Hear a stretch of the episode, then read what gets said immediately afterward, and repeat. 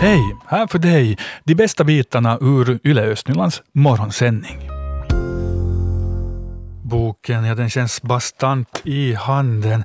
Pärmen är sådär mörkblå, mycket djupt mörkblå och ett stort U äh, är egentligen hela pärmbilden. Med lite mycket mindre bokstäver står det sen Ralf Antbacka, Potsdamer plats, en dikt. Och det är förlaget M som har Ehm, jag gett ut den här boken. Och igår var det ju så att eh, hela det litterära Finlands blickar var vända mot Borgo, mot Stadshuset och uh, Uh, Ralf Antbacka, ja, det var han som eh, då vann Runebergspriset, poeten från Vasa. Och hans bok är då det första svenska diktverket som har tilldelats det fina Runebergspriset. Och då i Stadshuset igår blev det uh, applåder förstås, tal, skålar, Runebergstårtor och också blommor för pristagaren. Grattis Ralf Antbacka till priset. Tack ska du ha. Du står här med en väldig bukett i din stora famn. Ja. Berätta, vad är det för blommor du har där? Hörde, jag tänker inte gå in på de här, de ser så väldigt exotiska och fina ut, men jag kan bara säga så här som sammanfattning att de är väldigt vackra. No, nu har du sådär officiellt varit pristagare sådär en eh, timme. Inne här i fullmäktigesalen så äter man Runebergstårta för fullt. Du väntar på din tur tror jag här ännu.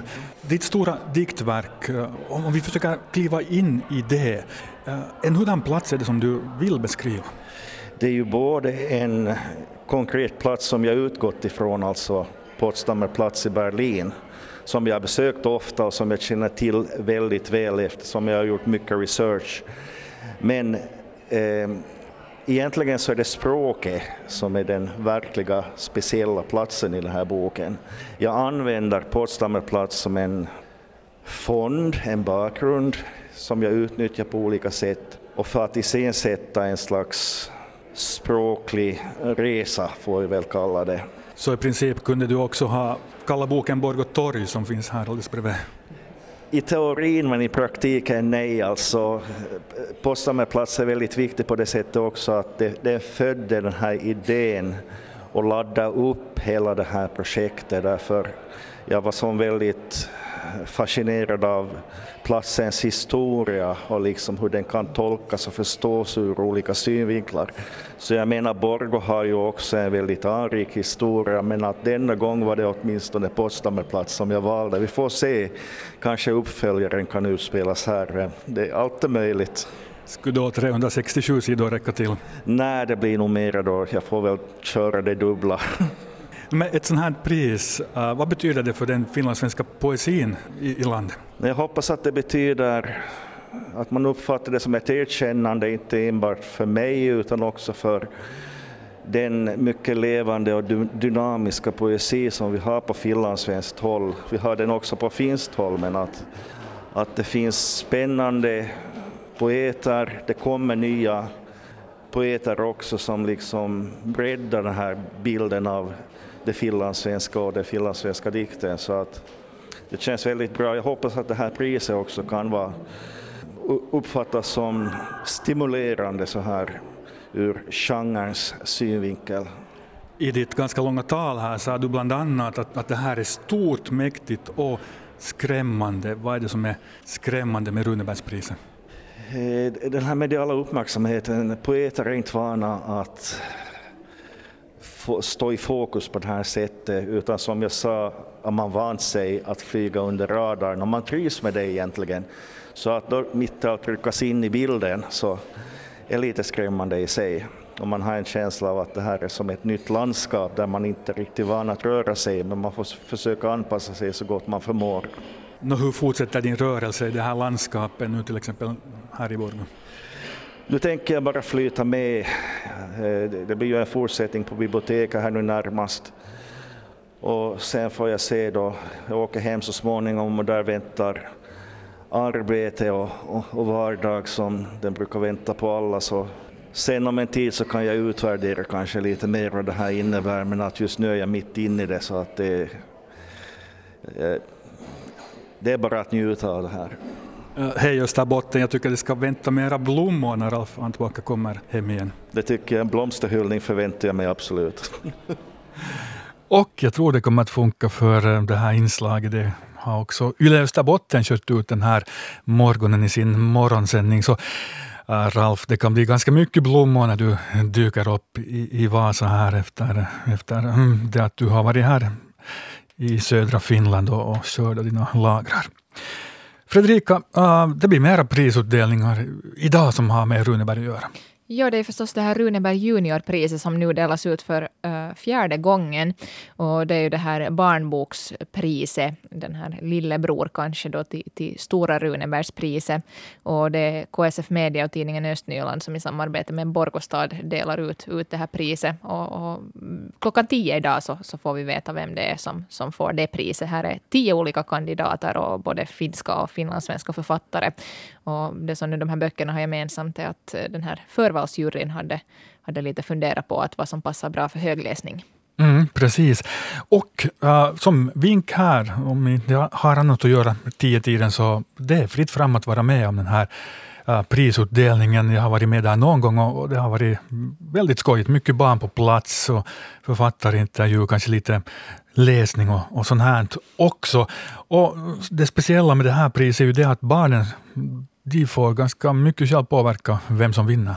Ja, det var ju alltså en sån förvalsjury bestående av vuxna som valde ut de här tio kandidaterna, men att sen är det faktiskt en barnjury som har, har valt vinnaren, så det är barnen själva som, som har stått för det där.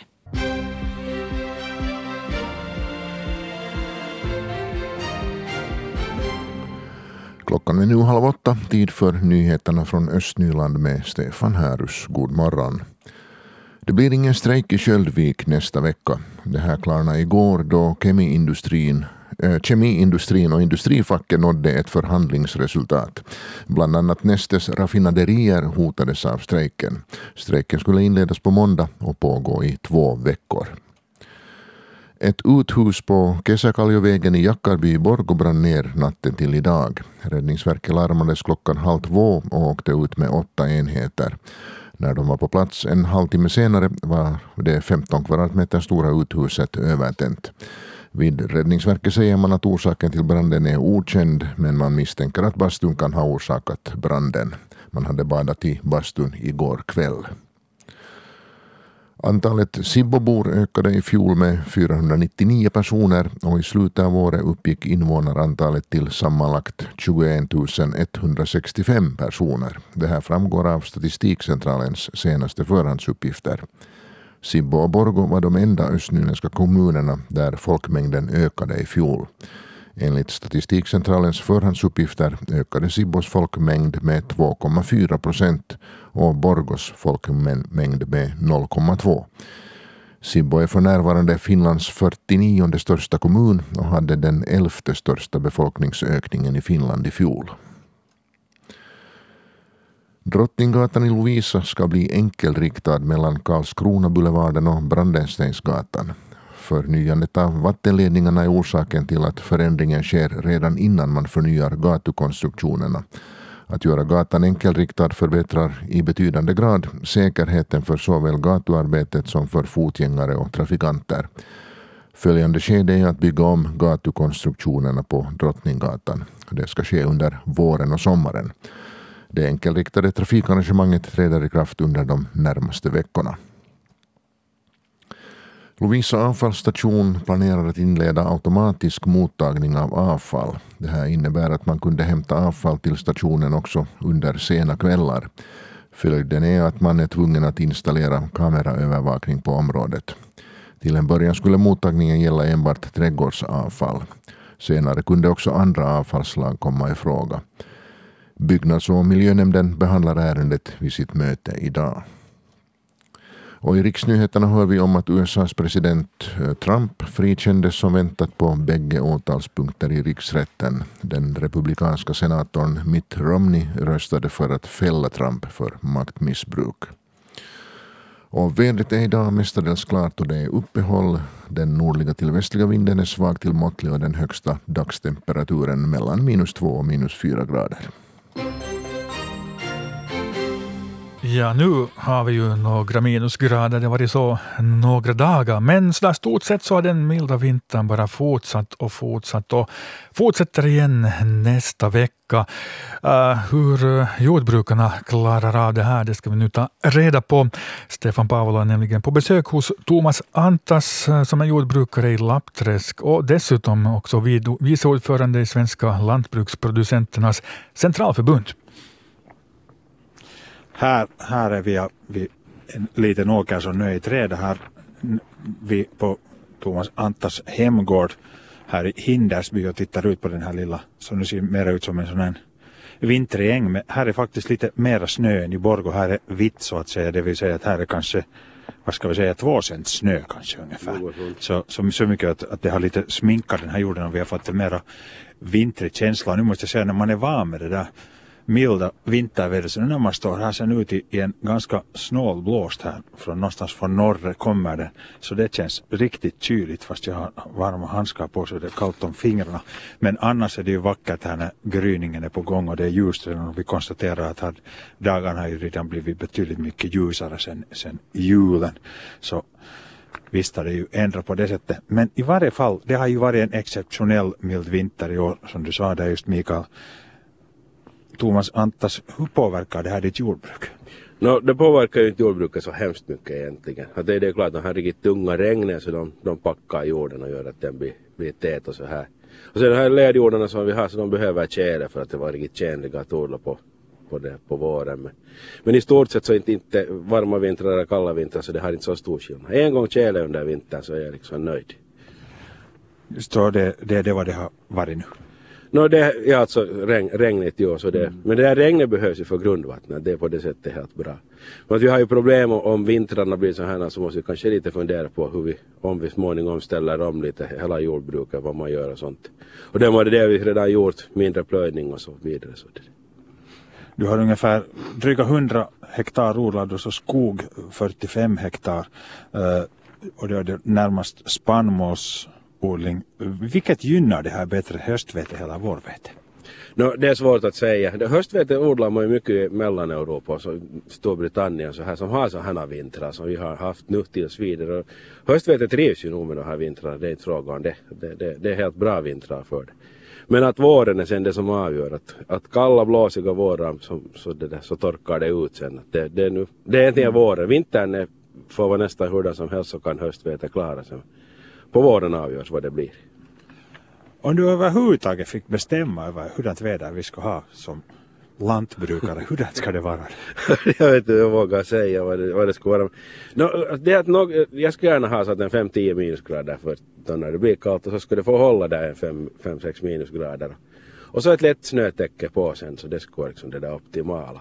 Både för jordbruk och skogsbruk. Mm. Skogsbruket skulle gärna få vara lite mera snö så mycket att det täcker bättre rötter och sånt när man kör där. Men så pass kallt att det fryser till ordentligt. Sen efter det frusit till så bär det ju nog igen både fast det blir varmt emellan. Ja för nu har ju faktiskt skogsbruket säkert ska vi säga, ta stryk av den här milda vintern? Jo, det är på skogssidan som, som den där problemen kommer med sådana här vintrar för marken bär inte att köra och hugga. Och sen fast man ännu kanske någonstans får, kan hugga så, så vägarna bär inte sen att köra ut det där virket. De bästa vägarna håller med mindre vägar så bär inte helt enkelt lass. Vi ska fortsätta en liten stund efter lite musik.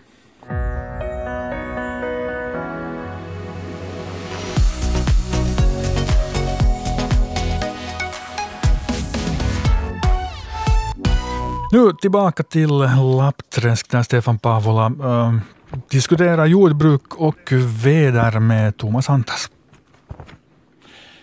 Ja, nu, nu idag har vi då alltså, det är ju köld som alla som bor i Östnyland säkert har märkt det har varit nu några dagar, köldgrader och det där.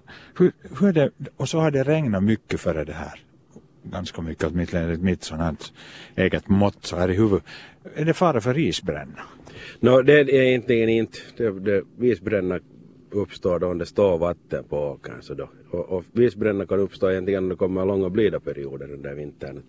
Att, att, att det kärl är under så att vattnet sippar under smältvattnet. Och då, då, isbränna uppstår oftast på det sättet. Sällan egentligen från höstregn. Visst händer det men det, det är nog sällsynt. Så det, på grund av att vi inte har haft tjäle ordentligt så har den blivit isbränd.